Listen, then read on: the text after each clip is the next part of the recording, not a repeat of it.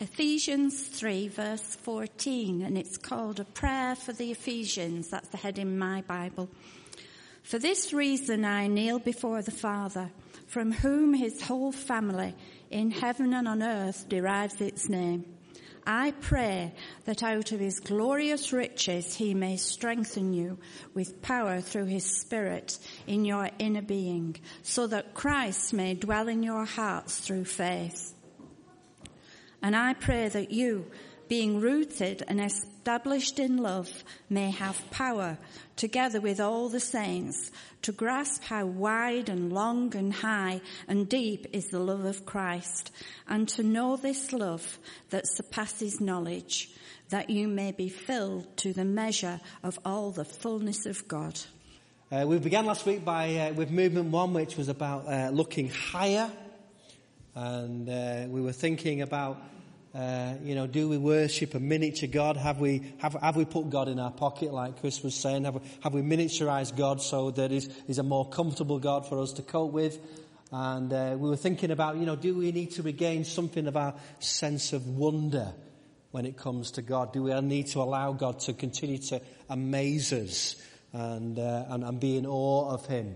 And then we thought about, do we need to remind ourselves that with God there is always immeasurably more. We limit God in so many ways because of what we think about God. And so this week we're thinking about Movement 2. We're moving on to this idea of closer. Of closer. And just at the beginning of the service, I just want to ask you, not to speak to anybody else, but just to think where you are at this moment in your relationship. And, on a spectrum of 1 to 10, with 1 being about as far away from God as you can get, and 10 being so close you can almost touch him, I wonder where you would put yourself on that scale. Where would you put yourself on that scale? Are you a 10, so close to God that you experience his presence every moment, or are you a 1, you feel that God is distant, that God is far away? That God has abandoned you. Well, this morning we're going to be thinking about how we can get closer to God. During this series, I've been asking for people to share testimonies about God, because we want to hear about different people's experience. We were talking last week about the fact, people experience God in different ways, and sometimes we do box God in and say, this is how you experience God, and we want to encourage people to share their experience of God. And Bob came running up to me, and was keen to share something about his experience of God, which is fantastic. And I said, he's got 3 minutes. Okay, Bob, so this is your 3 minutes to share something over your experience of God. Bob's got loads to share, and do come and talk to him afterwards, but I've tried to limit him to 3 minutes. Bless you. I was worried when people get a whole pack of paper out that's longer than my sermon. Yeah. It's go for it, Bob. It's not a toilet roll. Great, yeah. Go, yeah. Oh, thank you. He's going to hit me on the back of the head when 3 minutes is up. It started for me 45 years ago, but this is not going to take that long. So you might remember the 60s, the end of the 60s for me, in 1969, I was wrecked. Just put it like that. It was, the whole story. But I wasn't taking drugs. Well, not drugs that you'd know. You might know it, I don't know. But I was an alcoholic. Alcohol was my drug of choice. Now, alcohol's very powerful. You might not think it is, but it's the equivalent of cocaine and heroin. Just because it's in a nice bottle doesn't mean it ain't dangerous. It is. So the first guy in my story was George Ward. He took me to Alcoholics Anonymous. And I got 3. That's 45 years ago. I haven't had a drink since. That's the start of the story. So, having become unemployable, I became employable. How am I doing? I became employable. I got loads of work. I travelled all over the place, all over the world working. And I was in Jordan. We were building a fertilizer plant, and this little guy was a pain. He was a Hindu, but he said he'd become a Christian. And I thought, it's a joke, isn't it?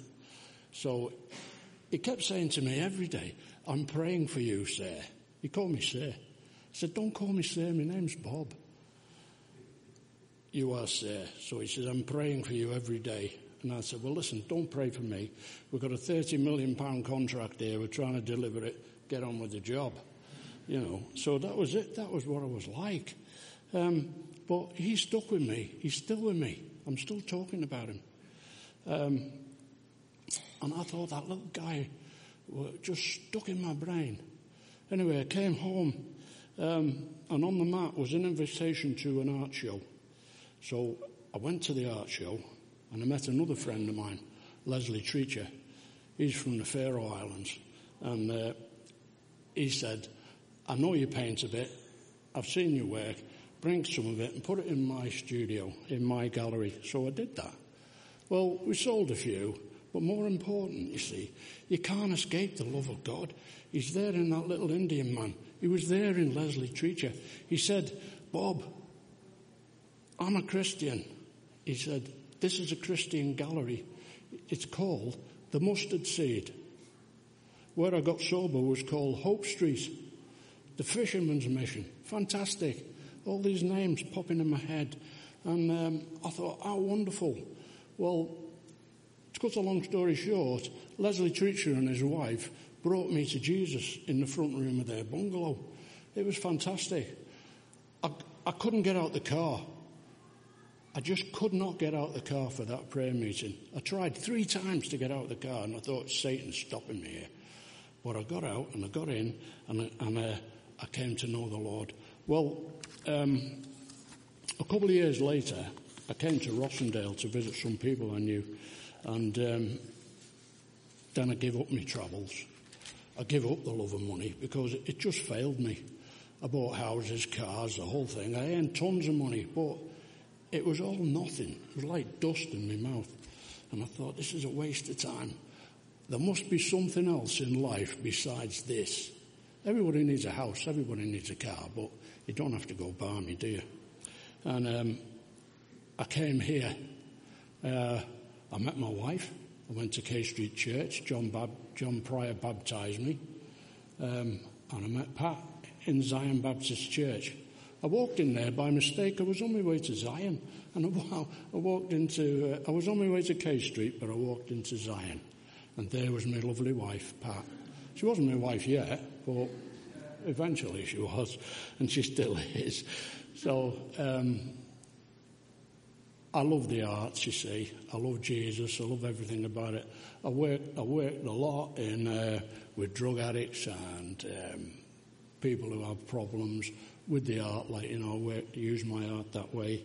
I don't do it so much now. They took me out of my studio, said it was too dangerous for me. Well, it was falling down, and it was bad news for my health. So that's nearly the end of my story. I've been sober now for 45 years, and I'm still actively seeking Jesus. I am. You see, I think through prayer and meditation you can find the Lord. I pray, and we wait, and we meditate, and we listen for that small little voice, because it's quiet. You have to listen for it. Well, I do anyway, because I'm partly deaf. And you have to listen for him talking to you and telling you. So my message, not my message, Jesus' message, put your trust in the Lord. He's the only saviour. He can save you. He's real. Would I put my trust in the world again? Not a chance. We all live in it. But alone, without Jesus, it's a lonely place. I need my Father in heaven, just like a little child needs their parents. And you run after him. I need him. I need to keep him in my eye, in my sight on Jesus, because if I don't, I'll be lost again easy, because I'm easily distracted. I'm easily taken away from it. So I must keep focused, totally focused. And so we pray all the time in our house, pray for everything. I've been pray for my wife who's been sick. We pray for all our health issues. We pray for our grandchildren, the ones who've just started school, Harriet, who's away in Austria at university, and we pray for them that they'll stay straight and keep their eye on Jesus, because that's what it's about for me. Because the Lord knows that we need money. He knows we need our church. He knows we need a house to live in. He knows we need transport. He knows we need food. He knows the lot. So, he knows it all, so trust him and he'll give it you. So, one day at a time, I'm keeping my eye on Jesus. That's it. That's what I'm doing. Let go and let God. I learnt that 45 years ago. Let go and let God. Let go of all the things that you think is important, and let God. He'll take you on a journey where you've never been before. And I'm still on it, I hope. One day at a time, and it will only end, and it won't end, it'll just begin when I stand in front of Jesus. Amen.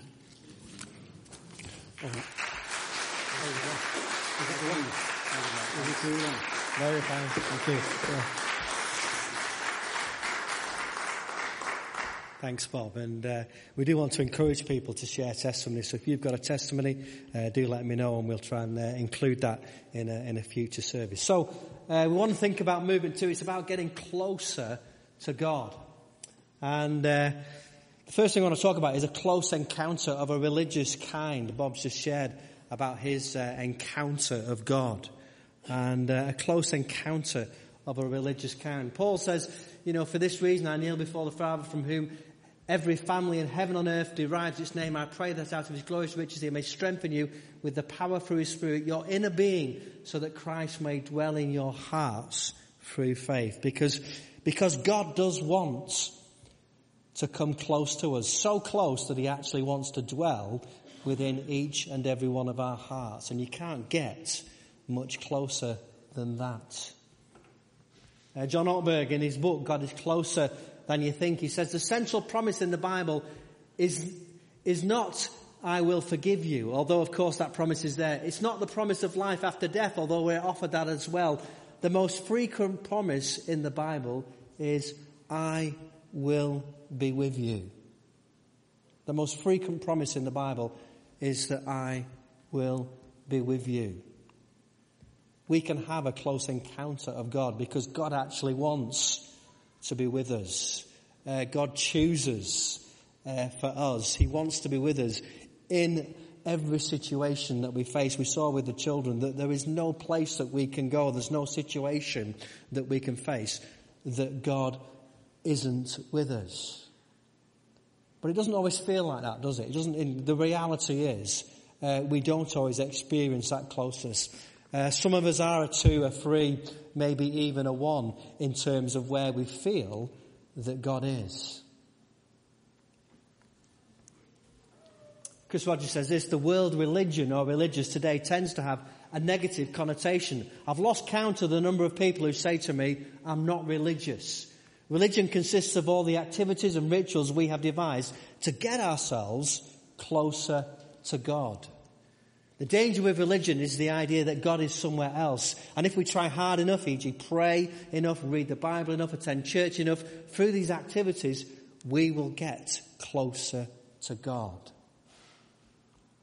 In other words, what Chris is saying, you know, is that church can either be a religious activity or a relationship activity.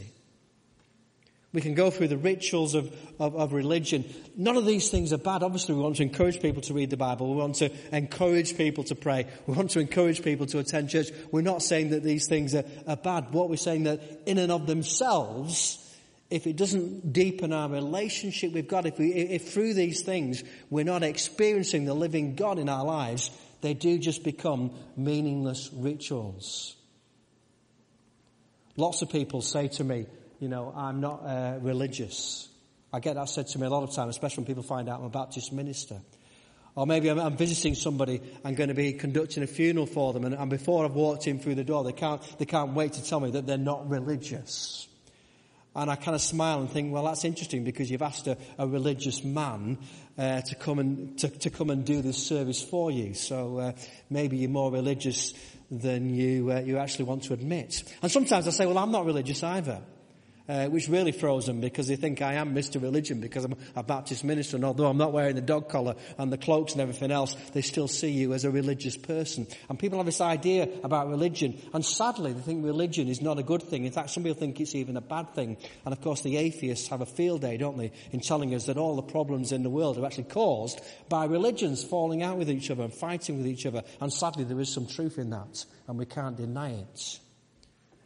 And so, religion can be a dangerous thing. Paul, of course, was a very religious man before he had his close encounter with Jesus. He was a hugely religious person.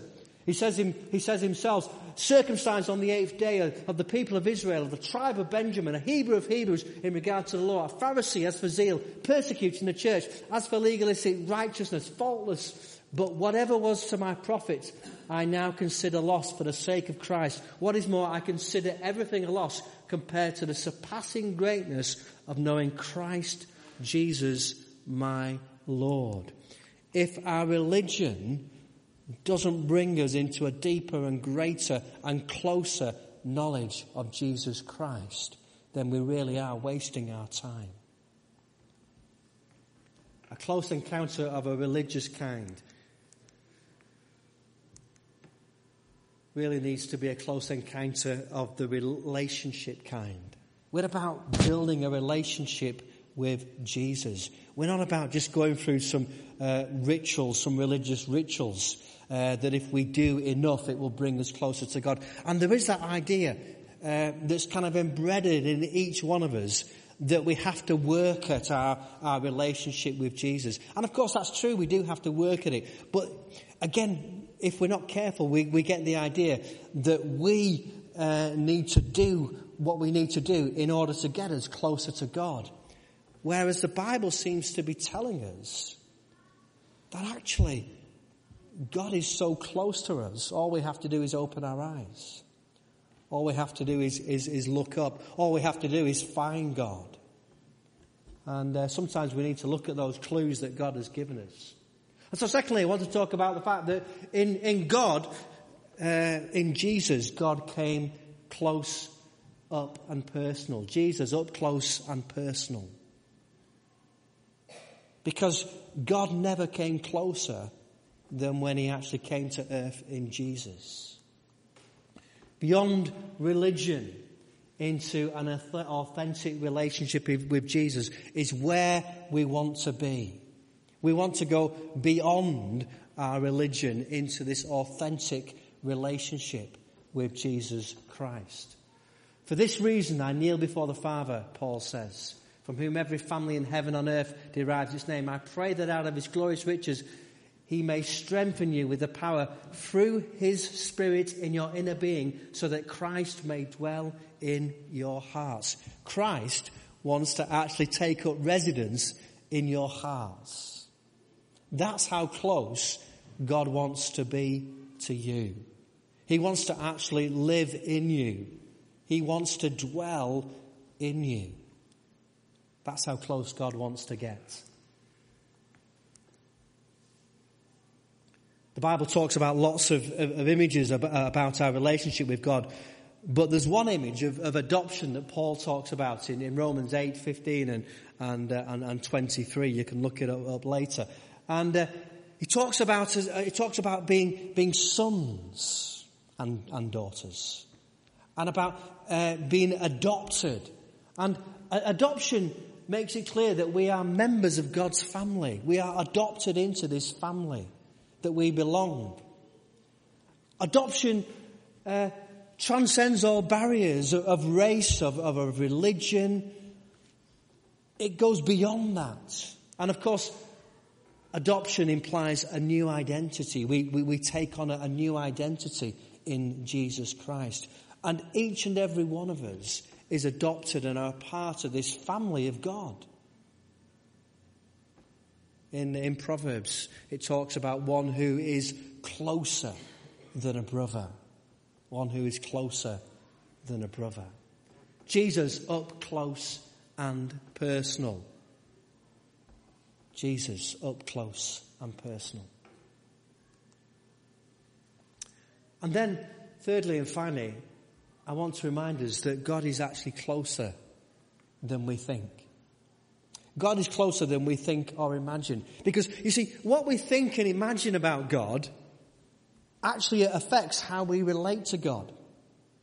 If we think of God as being somewhere up there, somewhere out there, some place other than where we are, God being far away, if we think like that, if that's what we think about God, if that's what we feel about God, then that's how we are going to relate to God, to a God who is distant. Now, don't get me wrong, I've been through times when it feels like God is distant. But I just wonder, is that distance created by me or created by God? Is it me that actually has control about how far or how near God is? Is it actually dependent on my movement rather than God's movement? Because if Scripture is true, if there's no place that we can go where God isn't, then it would seem to me that God is here. And part of our job is to recognize that. And as I say, don't get me wrong, sometimes it's terribly hard to recognize God in particularly difficult situations. You think, where is God in this? We've all said that. We've all experienced that. But Scripture seems to imply that God is ever present, that there isn't a place that we can go that God is not there. The story of the Bible, John Ortberg again from God is Close and Thing, the story of the Bible isn't primarily about the desire of people to be with God. It's the desire of God to be with people. God desires to be with us. Think right back to the beginning of the Bible, the first book in Genesis, and it talks about God being with Adam and Eve and walking with them. Who creates the distance? Who hides away? Is it God that hides, or is it Adam and Eve? It's Adam and Eve that hide away from God because they've entered into sin and they know that they've done something wrong and they're frightened of the consequences. And so they hide away from God. And it's God that's saying, you know, where are you? Where are you? Of course, God knows exactly where they are. He can see them hiding.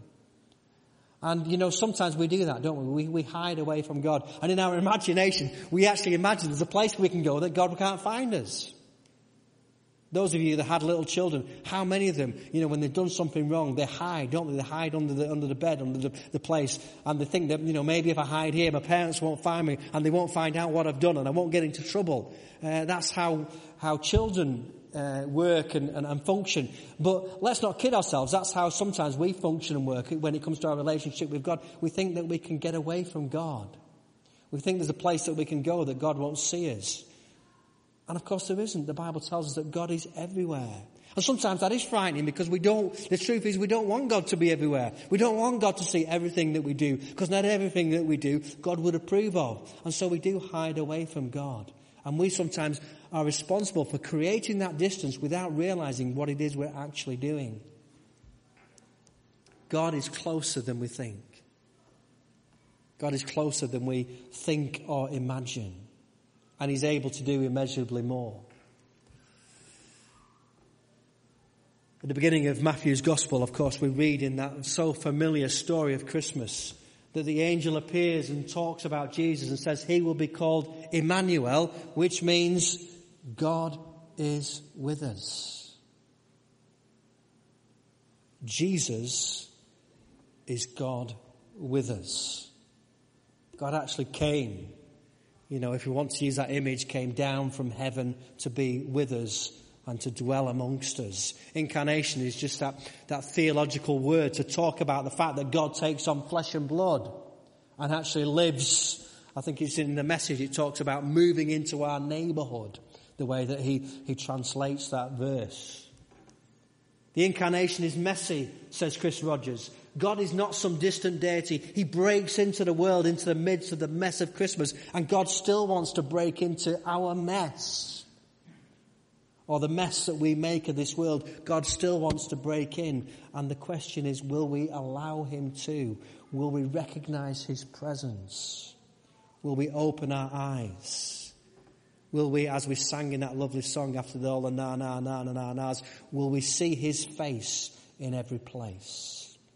Will we see his face in every person? When we see those refugees walking across Europe, do we see the face of God amongst them?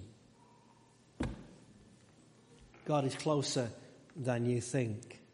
The incarnation is a reminder to us that God does not want to love us from a distance. He's not a father who's abandoned the home. He doesn't leave us as orphans. He wants to be with us. His desire is to be with his people. God is closer than you could think or imagine. Joni Erikson Tara, who knows something about suffering, says, heartache forces us to embrace God out of our desperate, urgent need. God is never closer than when your heart is aching. God is never closer than when your heart is aching. You know, so if your heart's aching this morning, know that God is present with you. That God seems to be mysteriously present in suffering and in despair, that is actually where we discover God. God is closer than you think. I'm sure you're familiar with that story that Jesus told in Luke's Gospel of the prodigal son. But really the prodigal son is a mirror, is an image of our own story, isn't it? Because if you think of the story of the prodigal son, it's the prodigal son that moves away from the father and chooses to go his own way. And it's the father that continually looks out and longs for the son to come back. He never gives up on the son, but he allows him to move further away from the home. And he looks out for the son and he longs for the son. And as soon as he sees the son returning, he rushes out to meet him. And he can't wait to embrace him and welcome him back into the home. A wonderful picture that Jesus told to give us a picture of what God is like. You know, we were thinking last week about, you know, how God is so big and massive that we struggle to imagine what he's like. And Jesus gives us pictures that we can cope with. This is what God is like. He's like a father who looks out for the son to return. He's like a father that forgives and embraces the son as soon as he makes one movement in his direction. And maybe this morning, you know, think back to that little graph. You know, when I asked, are you at a 10 or are you at a 1 or somewhere in between? Maybe we can actually move ourselves closer to God, or maybe without knowing it, we've actually moved away from God. It's us that's moved away. We've stopped reading the Bible. We've stopped praying. We've stopped really entering into the worship of God.